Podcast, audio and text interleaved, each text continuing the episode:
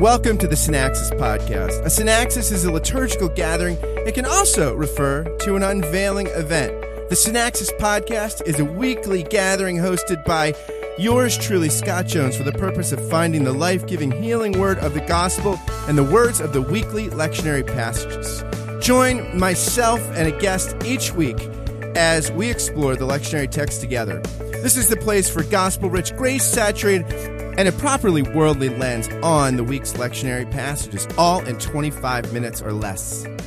My guest is Greg Strawbridge. He is the pastor of All Saints Church in Lancaster, Pennsylvania. He's authored and edited a number of books, including The Case for Covenant Communion and The Case for Covenantal Infant Baptism. He also runs WordMP3.com. Greg, welcome back to the podcast, my friend. Thank you. Always glad to talk. This is amazing. Our listeners are going to be blown away by the sound quality and not going to believe that you have the whole setup set up in the front seat of your car. Just came from the store. I needed to buy some new equipment and had to make the time work. So, yes. I love you, it. If you hear anything in the background, it's probably a car driving by. You sound great. But well, you know, first, oh, you know, ahead, my sorry. my daughter who who's got an internet channel called Internet Jewels. She does songwriting stuff. Uh, She has recorded a ton of her uh, uh, YouTube videos in her car because it's a quiet uh, place to do it. You know, ap- apartments sometimes are very noisy and the room is not right. So actually, a car is a pretty good choice for good quality audio. Yeah, when you're pressed like that, I think cars and closets can often be places. It's strange, but it, it's sort of counterintuitive. But yeah, I mean, they, they can be actually the best places to, to do recording sometimes. Yes, the wardrobe. Yeah, absolutely. So our first reading is from Jeremiah, the eighth chapter, verses 18 through 9 1. And here, Jeremiah is not a happy camper. His joy is gone. His heart is sick. He, the, he, he hears the cry of his poor people. Um, God is, there there is, you know, there's judgment has come and he's been the one that's had to bring it. And yet he takes no joy in it. Yeah. I mean, he, he, he's not thrilled at the fact that what he's prophesied has come to pass. Uh, and things are not great for his people. Yes.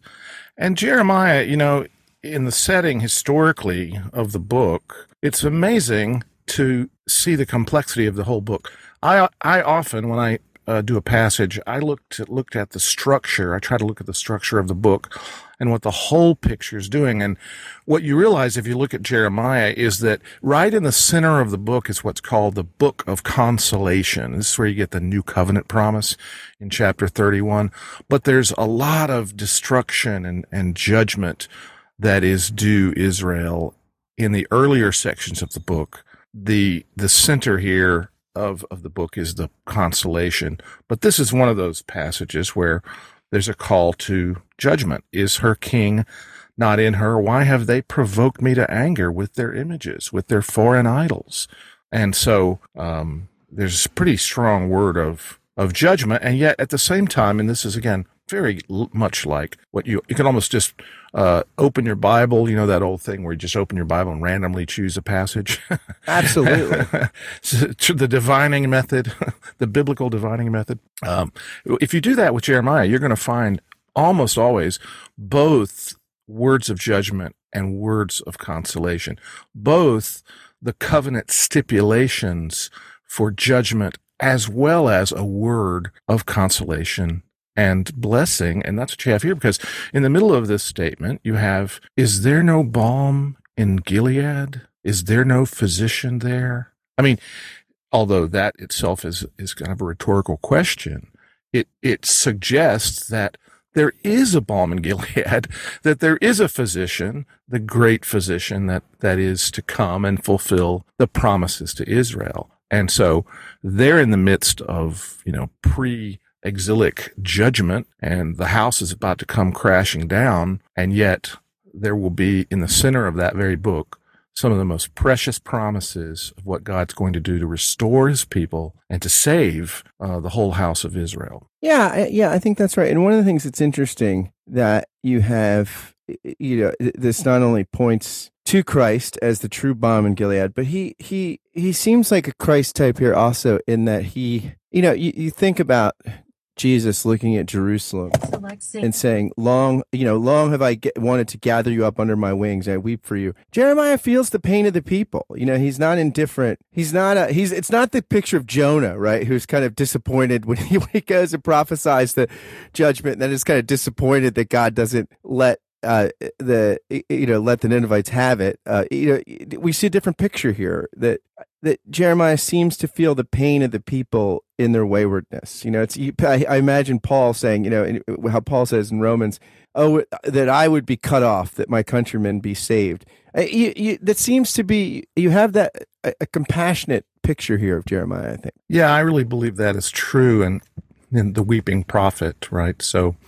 Um, it's not him just giving advice to people in pain. He's going through the pain himself. Yeah, and that's I mean it's a great lesson for preachers and pastors that you know he's he's he, he doesn't seem to take it lightly that he's got to bring this word. And it's you know this this you know you hear this kind of this parental injunction you know, this is going to hurt me more than it hurts you. Uh, but there there there seems to be some of that compassion there. It's interesting i remember uh, uh the I heard a lecture that Randall Zachman gave. He gave a series of lectures at Princeton Seminary. He's he's a guy who I've heard. I, I, don't know how many people can say this, but uh, somebody told me that he's read everything Calvin has written in the original languages, which is incredibly impressive to me. But he gave these wow. lectures on Calvin. It, it, they were called Reconsidering John Calvin. He would give an, a lecture on like Calvin and Kierkegaard, or Calvin and this or Calvin.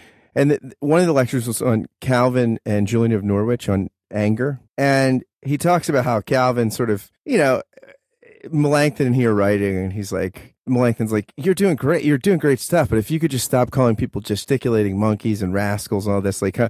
and Calvin's like, no, Peep John the Baptist was angry, this prophet was angry, I'm angry, and and the elect will take it as chastisement, and the reprobate whatever. And then he contrasts it with Julian of Norwich and this this revelation she has and when she's ill. And he says this When Julian came to see all this, she has to admit that the effect of God's mercy and forgiveness is to lessen and wear away our anger. God, and then he he says, God has mercy on us and forgives us to wear out our anger, to just bleed, bleed it out of us, to take it away, to wear it away. My wife was telling me that she has read that our anger should be like ice, not like a rock. A rock, when you pour water on it, will not melt. But anger that is ice will melt when the love of God is poured on it.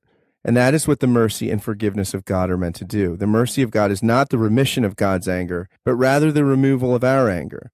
We know that we're in a right relationship to God when our, our, anger is worn away, when we are made gentle, when we are made patient, when we are made more loving, when we are made more compassionate. And I think that that Amen. seems to be a picture of Jeremiah here. Yes, I think so.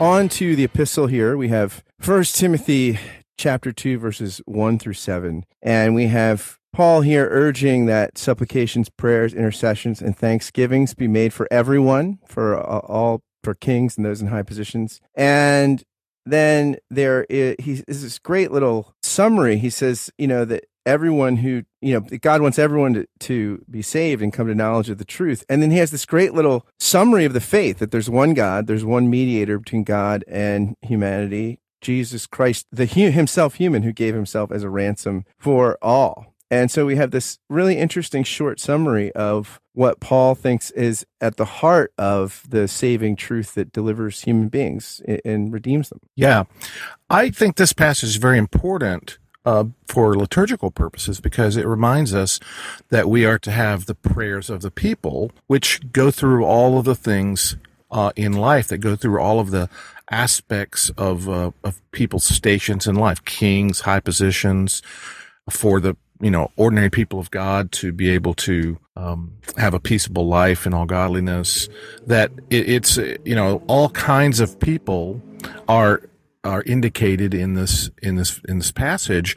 And that's what we do in, the liturgy. We bring all of the concerns of life into the liturgy. Uh, there's a really interesting discussion debate a couple of years ago at the evangelical theological society.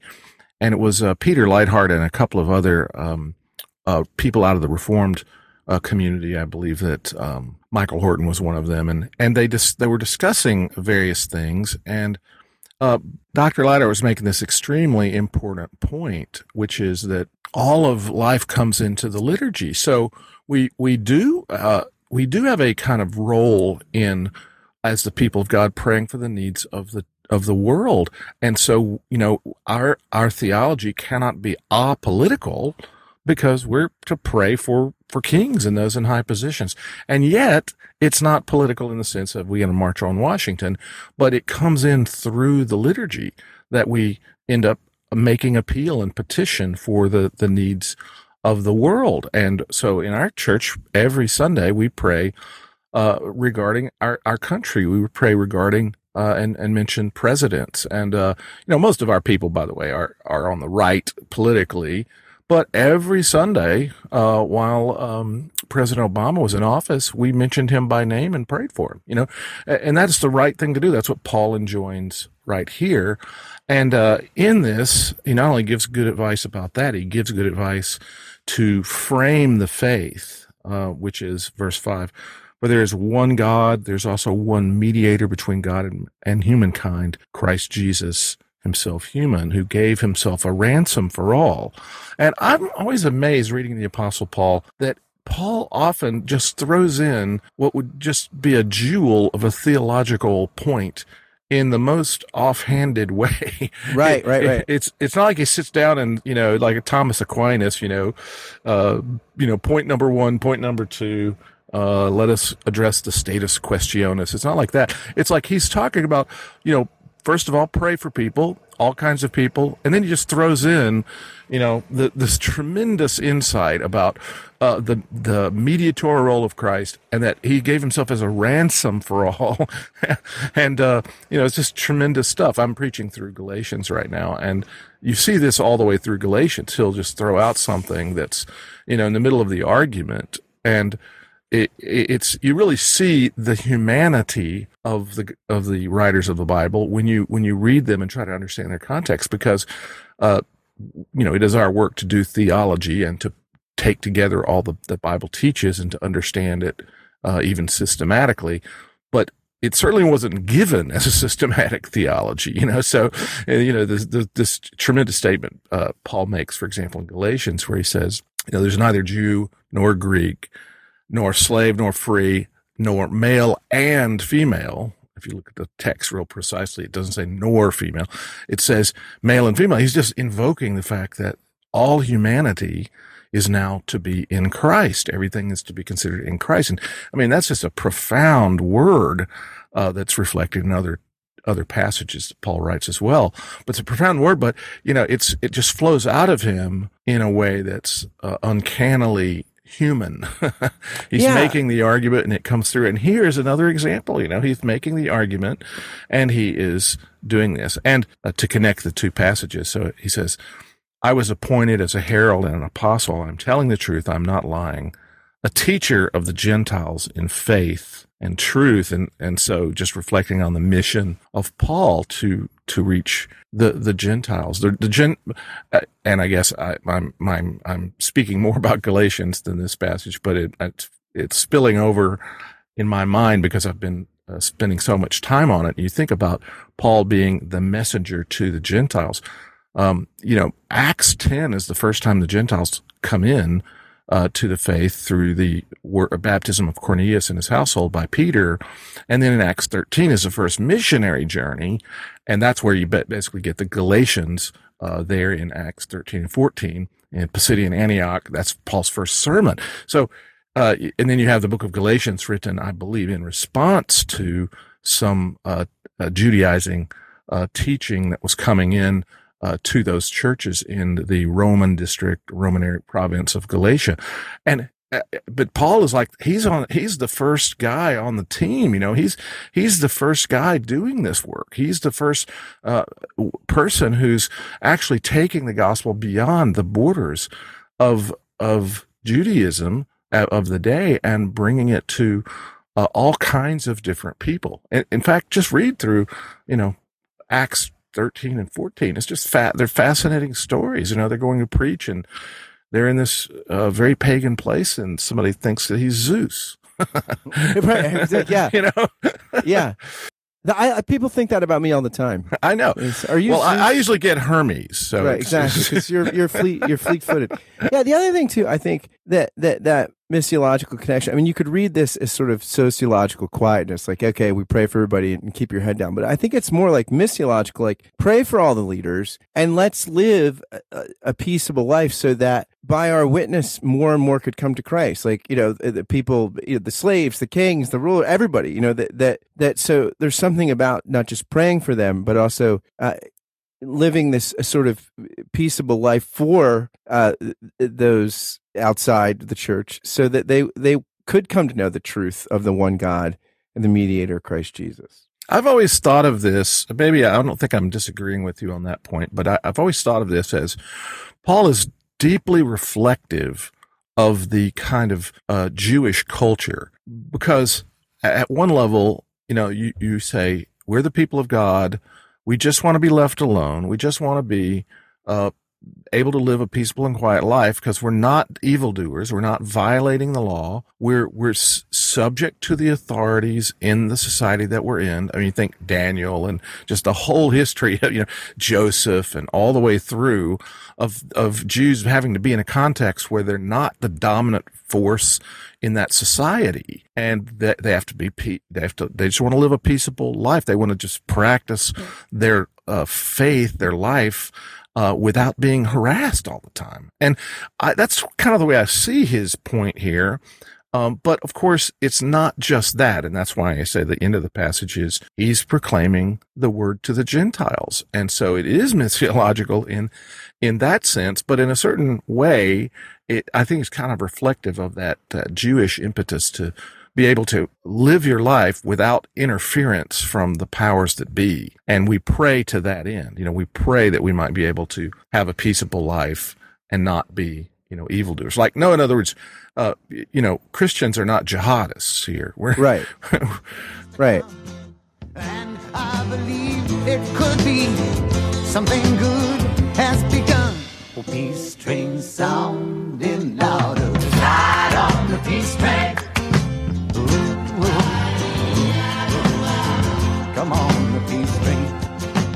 And on to the the gospel reading, which I think is like so interesting. Uh, it- it- this is probably one of the more challenging parables to preach here in Luke 16 verses 1 through 13 the, the, the you have this steward who there's a rich man who has this manager and charges were br- were brought that this manager is squandering the rich man's property. So he says what is this i hear about you? Give me an accounting of, of you know what's going on. And the manager's thinking what can i do? You know i can't i can't dig. I can't i can't beg. So uh, what i'll do is uh, i'll cut all these people's debts so that when I'm dismissed, I, they'll welcome me into their home. So I'll sort of, uh, he cuts all these people's bills in half, basically, settles all the debts. And then the master is actually, he commends this, the, the master commends the manager for acting shrewdly and making It's- friends for, by, you know, by dishonest wealth. Yeah, it's really a funny parable. I think that you've got to read the Gospels and Jesus' teaching often with a really good sense of humor. If you don't have a good sense of humor, if you don't, if you can't see anything funny in these things, then you're probably missing it. Um, Jesus was truly human, so he laughed. Uh, we think, um, but according to Presbyterianism, he never laughed. But uh, Exactly. you read the Gospels, it's, it's pretty apparent that some of these things are funny, and he's he's making this point, and it, the punchline. So whatever you do with the details of the parable, um, the punchline is this: that he acted shrewdly, and verse eight. Um, for the children of this age are more shrewd in dealing with their own generation than the children of light. And and what he's saying is you you have to put things in their proper place. I think a biblical example of this, and notice it is about money. He says, "I tell you, friends." Um, make friends for yourselves by means of dishonest wealth, so that when it is gone, they may welcome you into the eternal homes. Whoever is faithful in very little is faithful in much, and whoever is dishonest in very little is dishonest in much. If then you have not been faithful with dishonest wealth, who will entrust you with true riches. And so I think a great biblical example of a person that does this is Barnabas. Actually, if you go back and read the early parts of Acts, Barnabas comes, he has a plot of land. He's one of the first guys that says, Hey, you know what? I'm going to sell this land and support the mission of the gospel. Now, why does Barnabas do that? And some people would look at that and say, communism, ye rah, rah, rah. Socialism, rah, rah, rah. Uh, sorry for all the socialists listening here. That's not what it means. Barnabas is, believes the word of Jesus. Barnabas says he knows that according to Jesus' teaching, that this place will be utterly destroyed, which is exactly what happened in 70 AD. The land that he owned was not going to be worth anything in a very short period of time. So, you know, this is very, you know, judgment back to Jeremiah, right? There's a promise of judgment that's coming. And so you have to do this. Now, by the way, it's interesting that Jeremiah kind of does the same thing because at one point he goes and buys land and he buys land to prove his consolation that God is going to bring you back, is going to restore you. But in the case of Barnabas, he's supporting the mission by, you know, selling the land and bringing it to him. So he's using the, the wealth that he has here for the right purpose. He's, he's actually not serving the master mammon. He's serving the gospel. He's serving Jesus with, with his money. And so I, I think that's what we should do. Uh, when I've tried to preach this point, this passage, I've tried to make the point that if your life is consumed with the acquisition of money, then you are missing what the purpose of money is. Use your money to accomplish something well, to to accomplish gospel ends. That's what money is for. It's it's to uh, you know be shrewd with it so that you win yeah. people to the gospel. I could give you one, uh, if you will, a practical example of this. So we have, uh, as a church, tried to help uh, those that have needs in our con- context, congregation, sometimes in our broader community. We've been a vehicle to to help people that had serious long-term illness and various things, and just people that fell on hard times as well. I'm sure most churches do this, but we we started the practice some years ago of giving interest-free loans to people, and not in not in every case does that work out, you know. and we've had a couple of cases where it just didn't work out. It's like the person, you know, got mad and they left the church and now they're never going to pay this back, even though, you know, we said, you know, we, we will help you and all kinds of, you know, this is the way it goes in, in mercy ministries and benevolence ministry. But we had this serious conversation about this one person who was very embittered toward our church, despite the fact that we had lended uh, this person many tens of thousands of dollars over a couple of years. And so we had this conversation of, you know what? Let's just say we totally forgive that debt. Let's just use our money shrewdly.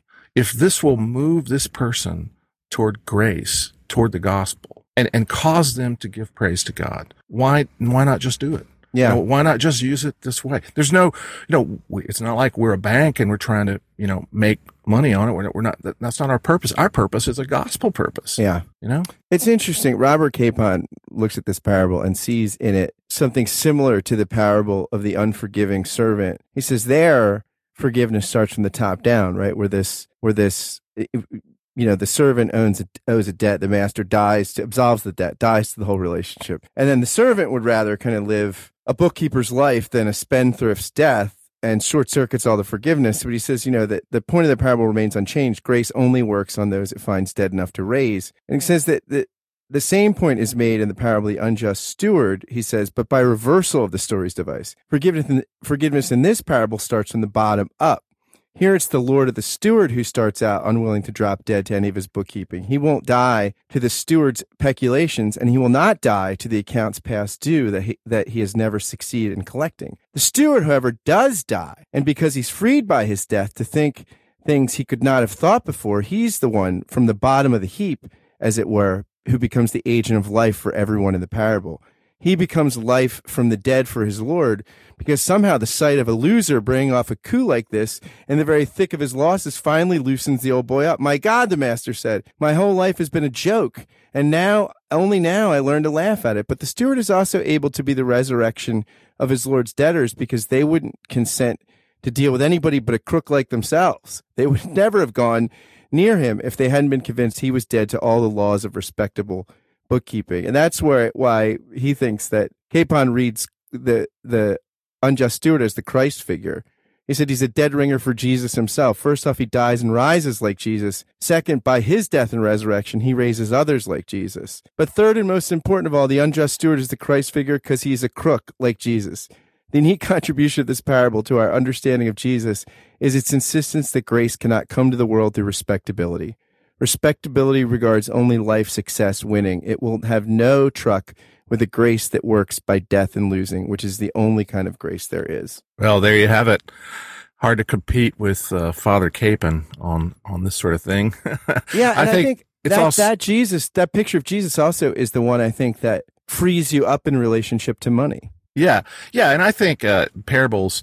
Although I think we we ought to be reading the parable for the one uh, main emphasis that's there, and in this case, I think it's pretty clearly you need to be faithful with the relatively unimportant money in order to be entrusted with true riches. That's, I think, the main point. Uh, like in the parable of the, uh, you know, of the uh, prodigal son, the point in that parable is always kind of uh, the postscript. The postscript is the uh, the elder brother. You know, the right. point is the elder brother. He's talking to the Pharisees. So uh, even though it illustrates beautifully grace and repentance and these kinds of things, uh, and in this one it illustrates that. And I just think that there's a marvelous truth that we can look at uh, the parables and glean so much from them. Uh, it's truly multivalent. You know, there's as many things going on that we could focus in on. And, uh, the idea of this person represents something that Christ himself do, uh, does is, is a wonderful, a wonderful point. I think that to, to rejoice in. And in this passage, I, I would say that we always have to remember that whatever you make of the parables, ultimately the whole story is Jesus comes and accomplishes only what he can accomplish uh, for us. Basically, he paid a debt we could not pay. Amen to that. Ransom for all and blessings to you as you preach about that Christ this week and to our listeners as well. Thanks, Greg. Thank you. Thanks for listening to the Synaxis podcast. If you like what you heard, please go to iTunes, give it a rating, write a review, and subscribe, or pass it along to a friend via email, or say something about it on social media. All of those things help so much as we're just getting off the ground. Thanks to Greg Strawbridge for being my guest today, and thanks again to you all for listening. Until next time, fare thee well.